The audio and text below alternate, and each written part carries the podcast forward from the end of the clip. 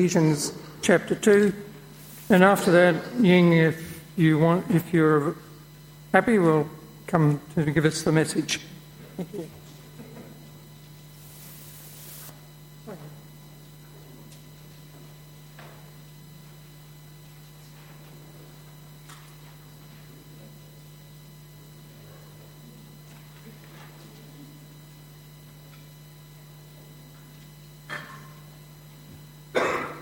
Good morning, everyone.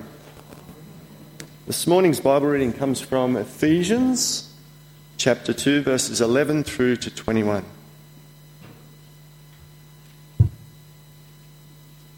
Therefore, remember that at one time you Gentiles in the flesh, called the uncircumcision by what is called the circumcision, which is made in the flesh by hands, remember that you were at that time separated from Christ, alienated from the commonwealth of Israel, and strangers to the covenants of promise, having no hope and without God in the world. But now in Christ Jesus, you who once were far off have been brought near by the blood of Christ. For he himself is our peace, who has made us both one and has broken down in his flesh the dividing wall of hostility by abolishing the law of commandments expressed in ordinances, that he might create in himself one new man in place of the two so making peace, and might reconcile us both to God in one body through the cross, thereby killing the hostility. And he came and preached peace to you who were far off, and peace to those who were near. For through him we both have access in one spirit to the Father. So then, you are no longer strangers and aliens, but you are fellow citizens with the saints and members of the household of God, built on the foundation of the apostles and prophets, Christ Jesus himself being the cornerstone, in whom the whole structure, being joined together, grows into a holy temple in the Lord. This is the word of the Lord.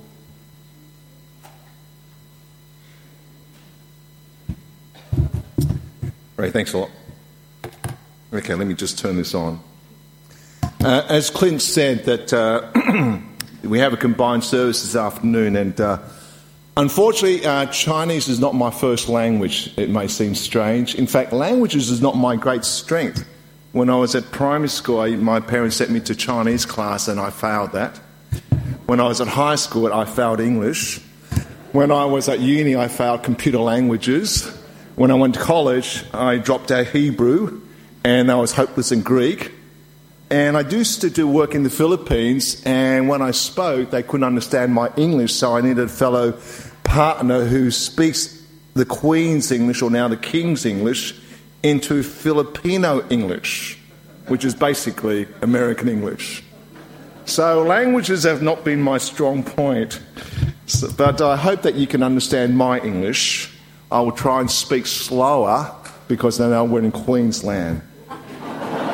I don't know, is that right? Sorry, that, uh, I don't know. See, there you go. Failed already. How about I um, pray? is that water? Can I use that water? Or is it too late? Too late. All right, let me pray. Father, we give you thanks for this uh, uh, community here, that you love this community. And we pray, Lord, that you, we know that you want to speak a word to them now by your Spirit, that you open their hearts, all our hearts, to understand your word, that we would declare your praise, that we might love each other, that we might honor Jesus in all we do and say. Amen. A few years ago in Sydney, oh, there was a statewide campaign initiated by the Bible Society, and it was called Jesus All About Life. I don't know if you heard about that campaign. And basically, the campaign was to try and get the gospel out to as many uh, people in New South Wales as possible. And the whole idea was really just to uh, get all the churches coming together and join this campaign uh, talk to their friends about Jesus, get their, put some sort of brochure in their hands, get them reading the Bible, etc., etc. When they came up with the name Jesus All About Life, it was a result of a survey that they did. Uh, they called in, they contracted in expert marketing researchers, and what they discovered was that although people have a great, they, they, they admire Jesus, generally speaking, they have a problem with the church. Which is why they didn't call about church all about life. They called it Jesus all about life because they know that uh, people have a problem with the church. But it seems to us that it's not just the secular world that has a problem with the church. I have to say that even the church has a problem with the church. Let's see where you go with this uh, thing. Yes, the church has a problem with the church. People within the church has massive problems with the church. I remember speaking to a former youth leader in my church. I had challenged him to think about pastoral ministry. He was one of those young guys who are really so awesome, gifted, uh, competent, and I was gunning for him to think serious about full time ministry. He got married, and a few years later, I heard this tragic news that he gave up on his faith. He actually did a 180 turned around. And one thing he said to me just stunned me. He said that his non Christian friends are better than his Christian friends. His non Christian friends are better than his Christian friends. Well, I just took that as just a guy who's just cynical and complaining. I shared that with my niece, who's a very strong, committed Christian, right? And she also said to me, Yeah, that's how I feel sometimes. And that got me really thinking why is it that you have this strong Christian who's turned about and thinks his non Christian friends are better than his Christian friends? Why is it that my niece, who's a strong Christian, thinks in a similar way? I remember in my church, we had two Christian people, good friends, they started working out together, and guess what? They had a massive, massive falling out, a massive argument. I remember speaking to a pastor who was running a church. He gets his mentor in and uh, who taught him how to do ministry. He was the apprentice to the pastor. But when the pastor, when the apprentice becomes a pastor and gets his, uh, his mentor in, guess what? Big fight happens, the church splits, and they go their separate ways. These are just a few examples of what is happening in the church. And the truth of the matter is that while a lot of people admire Jesus and love Jesus, we have massive problems about the church. The church is a broken community of believers. And so the question we have to ask ourselves today is how can we love the church? How can we love the church? Jesus, if you remember, said, pray that we might learn to love the church. It's a great prayer, but it's a very difficult thing to do. So today, what I want to do is present to you seven, nine propositions for us to think about. These are my reflections over my 50 years of being in my church, and I have to say that I love my church but it's not the easiest community to be in, although I still love her. First statement I want to say Christian living is hard work, if not painful. We must always remember, always remember that the call to be a Christian is also a call to take up our, our cross daily, isn't it? The cross lies not only at the heart of what we believe and the message we proclaim, but the cross is the very thing that should shape our ministry and our life. A message without the cross and a life without the cross is nothing more than the lie of the evil one. And so it's not surprising that when you look at your symbol up there, it is right to see that above the people is the cross at the church. The cross lies at the very heart of all that we are. So it's not surprising that as we grow as Christians, In one sense, it is easier, but in another sense, it's more difficult. Paul reminds us in 2 Timothy 3.12, Indeed, all who desire to live a godly life in Christ Jesus will be persecuted. That's a, that goes sort of counterintuitive, doesn't it? One would think that the more I grow a Christ and Christ likeness, the easier it gets. Well, in one sense, yes. But in another sense, it gets more difficult. Because we're becoming more and more like Jesus, and the more you become like Jesus, the greater the cross is that you carry. That is not only difficult, it is also at the same time the glory and the privilege of the Christian message and of the Christian life. But here's the second statement I want to say. Often the ones who cause us the most grief are fellow believers. Do you realize that? Often the ones who cause us the most grief are actually fellow believers. Yes, we get persecuted by the world, but the funny thing is, we also find much of our grief is caused by fellow believers. One only needs to think about Paul's letters. 1 Corinthians, his letters to the Corinthians caused him so much grief. There were so many problems in the church that was causing Paul a lot of grief. You can think of Galatians uh, as well, Galatians chapter 6, where he plants, he grows the church, and somehow they do a 180 on him. They actually turned against him. I was once your friends, have I now become your enemies? What's happened to you? Why have I caused, Why? what is it I've done that has made you turn against me, so to speak? And one thinks of James, where James is talking about the snobbery within the Christian community. See, what we need to recognize is often the ones, and I'm sure that many of us can feel this ourselves personally, as I have done in my own church, that the ones who cause us the most grief are often our fellow believers. but it comes to the third question, third point. That in the church, God chooses her members, not us. You see, the key to understanding why the difference between my friend who's done a 180 on the Christian faith versus uh, uh, the communities he is part of versus the church community is the way communities are formed. How does the world form their communities? You know how the world forms their communities? It's very easy, isn't it?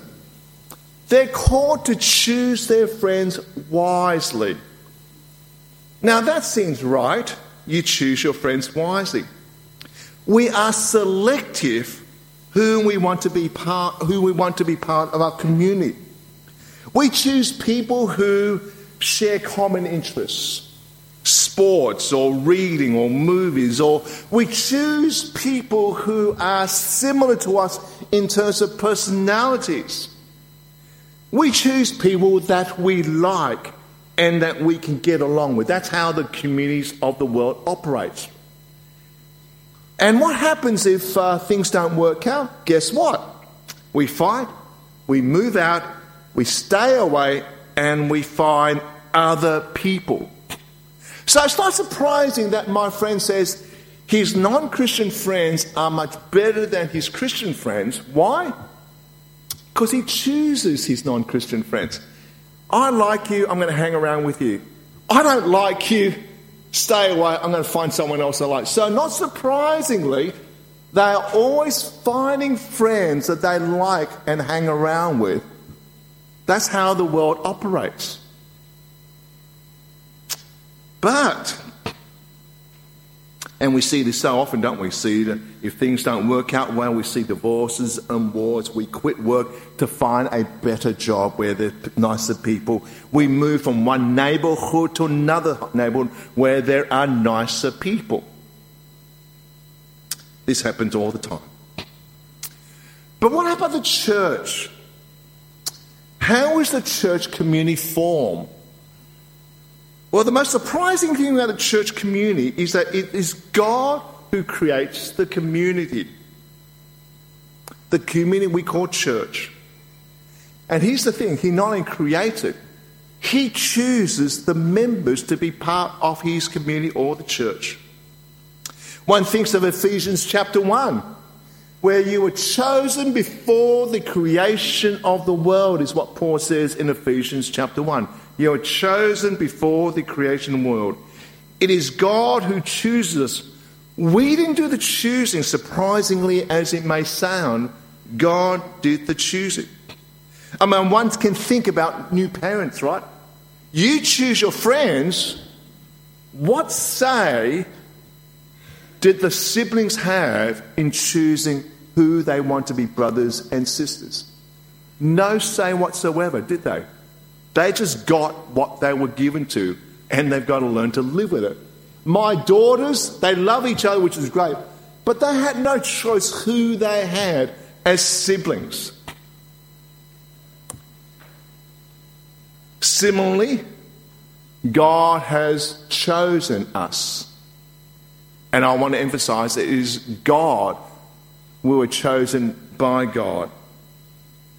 The right to choose who wants to be part of God's family was literally taken away from us any more than a brother and sister has no right in choosing their siblings because they're just given what they're given.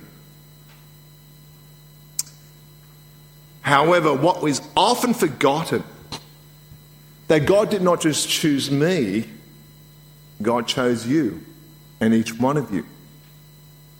You see, the biggest problem that we have is often we're so me centered that we think it's all about me. And the Bible tells us it's not all about me, it's about us. God chooses each and every one of us to be part of his family. Whether we like it or not. And this comes to the fourth statement. Often the people whom God chooses are not the people we would normally choose. Now, think about that. In the world, we choose our friends, we choose people we like. God does the choosing for us. But the most astonishing thing is that often the people God chooses are not necessarily the people we would have chosen. You think about the 12 apostles, right? Can you remember two of those? There was on the one hand a tax collector, on the other hand a Jewish zealot. If you know anything about first century culture, they were not the best of friends. And they were often on opposite sides. A zealot was a patriot of Jewish culture, Jewish thinking, Jewish belief. A tax collector was a traitor. And the Jesus chose both of them. Or you can think about the other people that Jesus chose to hang out with sinners, prostitutes, disabled, Samaritans, lepers, disease, Gentiles. In other words, the people that God often chooses are not necessarily the one that we would have normally thought have chosen. But here's the most astonishing thing. Often the people God chooses are not just the people that we never thought of, but they're people that we would not want to choose over our dead bodies. Have a look at this passage, right? Ephesians chapter 2, verses 11 to 12.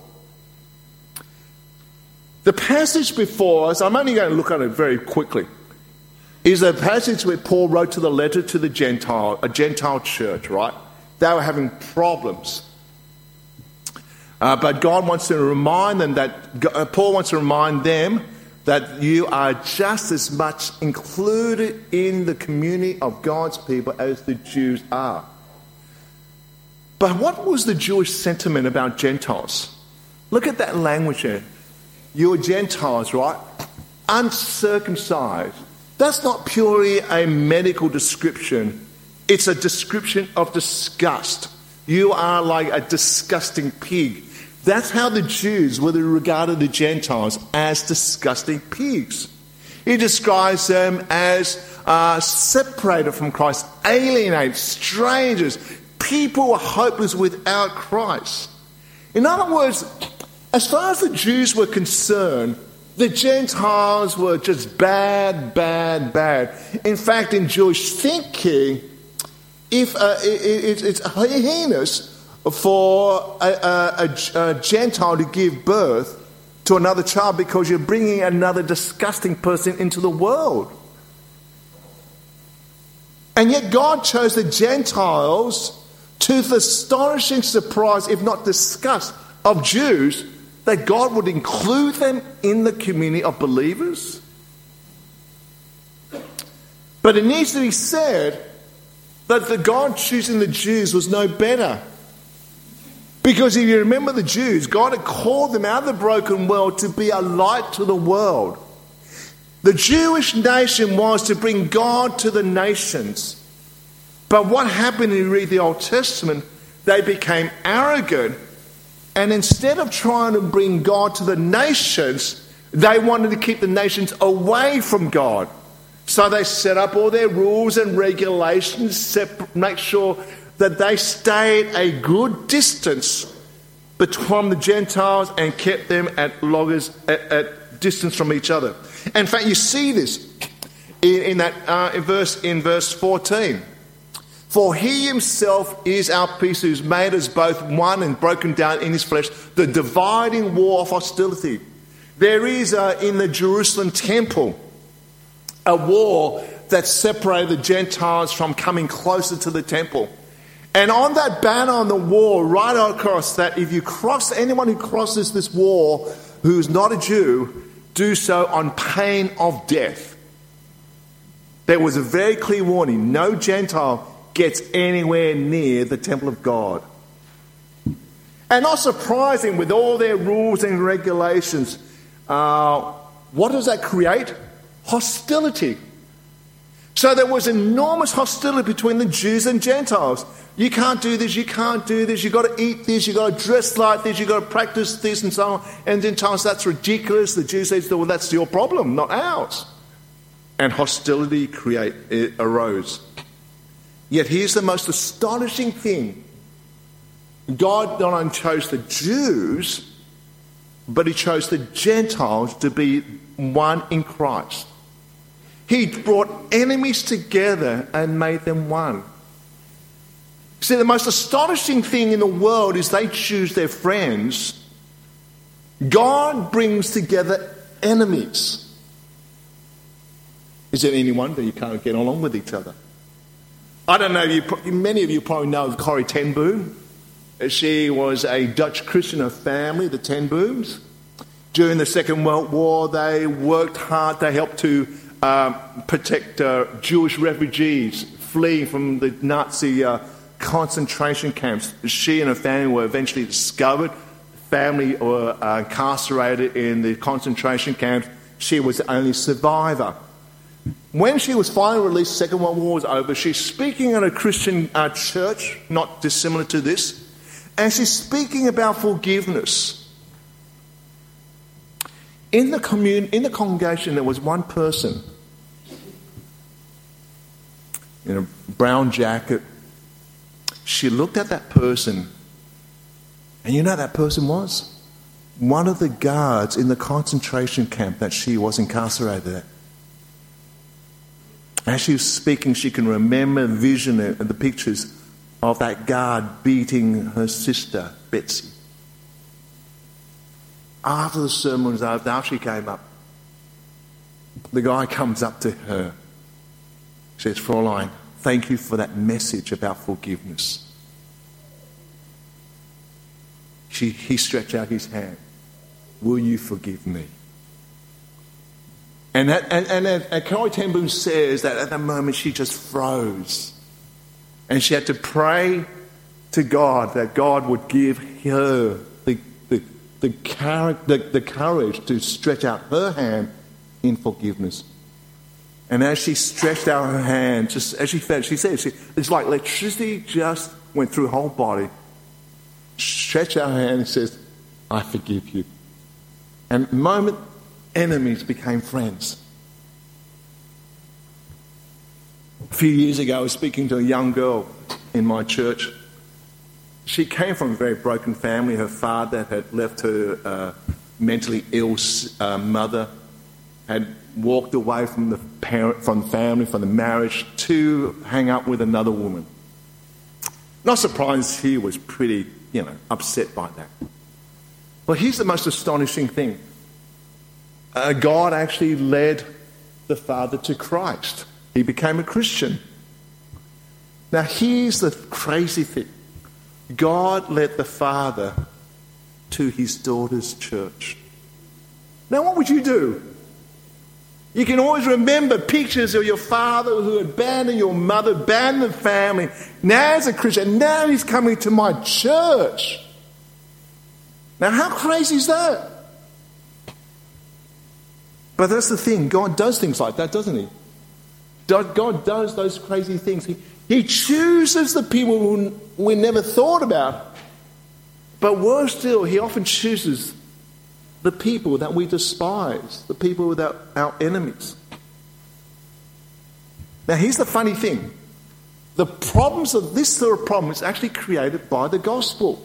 Do you realize that? It's created by the gospel. How so? Look at this passage here. For by grace you have been saved through faith. This is not your own doing, it's the gift of God. Not a result of works, so that no one may boast. For we are his workmanship, created Christ Jesus for good works which God prepared beforehand that we should walk in them. What's it actually saying here? It's speaking about God's unconditional love here. It's speaking about God's grace here.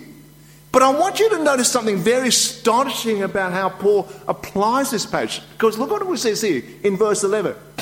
Therefore, remember that one time you Gentiles in the flesh called the uncircumcision, by which is called circumcision, which is made in the, hand, in the flesh by the hands. But I want you to notice a very astonishingly small word, which is very important. And what is that word? Therefore. See that word, therefore? As I was reminded, when you have a word, therefore, see what's there for. See, we often take that passage, right, uh, Galatians, uh, Ephesians chapter 2, 8, 9, to speak about personal salvation assurance, which is right, which is what Paul does in that context. But he takes it in a slightly different direction. What does he have to apply it to? He applies it as the basis of the church. You see, membership into a Christian church is what?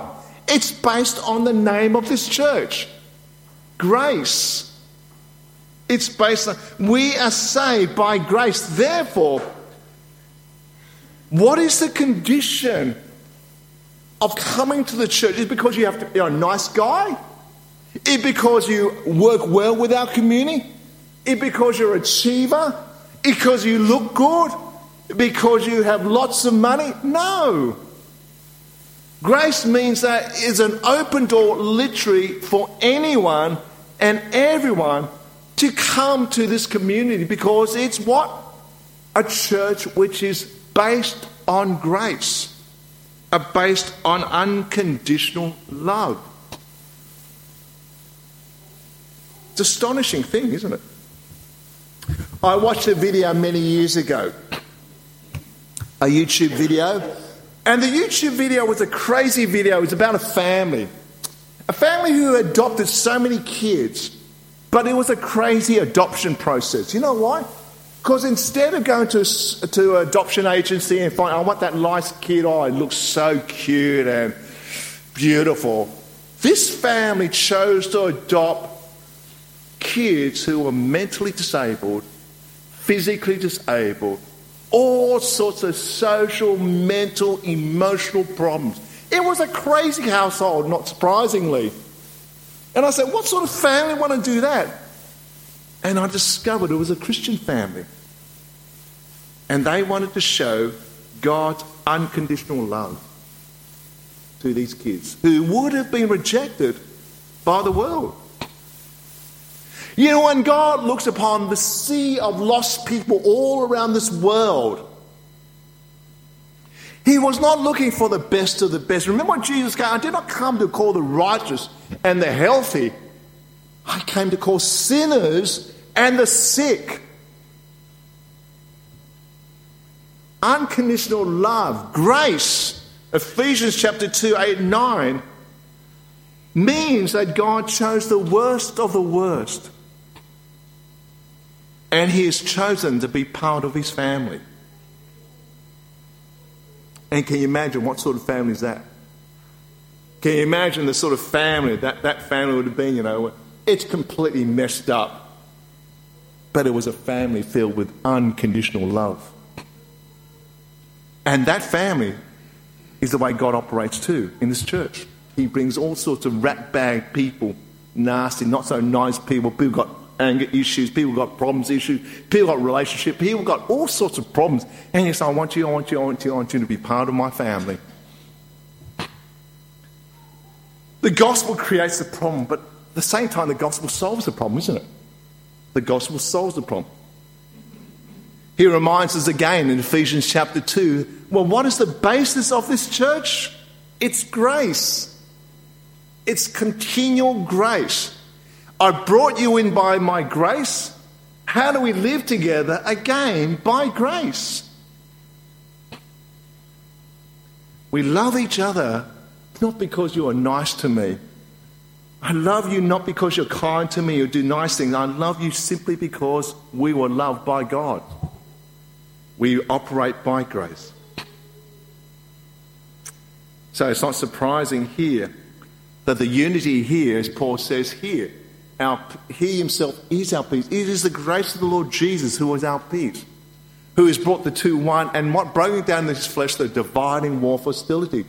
We operate on grace and by grace alone. Now come to my second point. Why does God do such a crazy thing? God does this to show to the world he can do something which the world cannot do.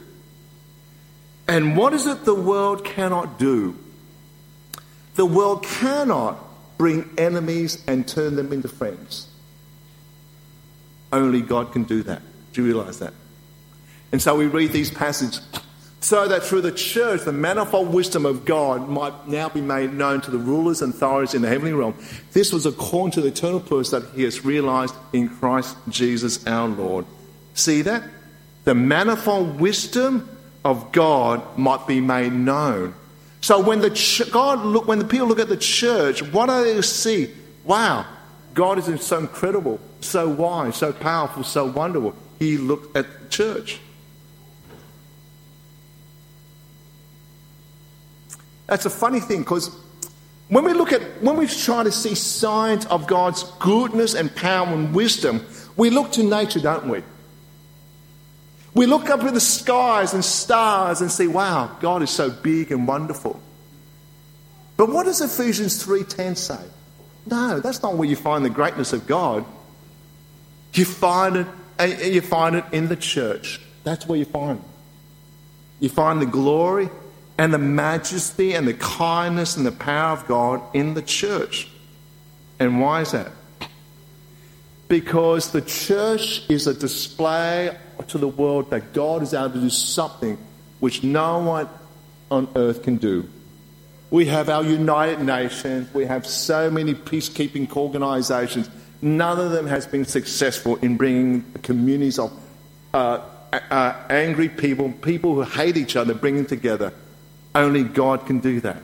Only God can do that. Now, here's the funny thing. You think that this would make it easy? No, it actually makes it more hard. These problems will never go away as long as the church is gospel centered and mission minded. Why is that? Because you know why? As long as you see, keep seeing gospel centered, you're going to keep wanting to bring more people in, regardless who they are. As long as you're going to be mission minded, you're going to go out and reach more people regardless who they are. And you think that would make it easier. Well, yes, it was because you're learning how to love each other. But as you learn to love each other, you're going to start bringing more people in, and you've got to learn again and again and again and again and again. My church, we were going doing quite well, and guess what? Now we got this girl who's got mental health issues, and now we got to learn all again. How do we love this person? And then you've got another person who's got anger issues. How do I love this person? I say kick him out? No. A church which is gospel centered, mission minded, is a church that's teaching to people to love each other, and over time they'll get to love each other. But a church which is gospel centered, mission minded, grace centered, is a church which keeps creating more problems for themselves because they want to get more, more and more and more and more people. And therefore, you know, it's not surprising that Jesus' prayer for us is that we learn to grow up. Now, it's a pain when you think about that, but remember, right? This church is like a little bratty kid that's on the process of growing up. And that process of growing means there's always going to be problems, aren't there? Always going to be problems. But here's the last statement One day the church will grow up and be mature like Jesus. The church is, has a lot of problems now. Okay, we get it. The world sees the problem of the church, even a lot of us but God chose us, and here's the most astonishing thing God is working in the church through His grace to grow them. And we have this great picture, don't we? On 1 on um, Revelation 21 1 to 2.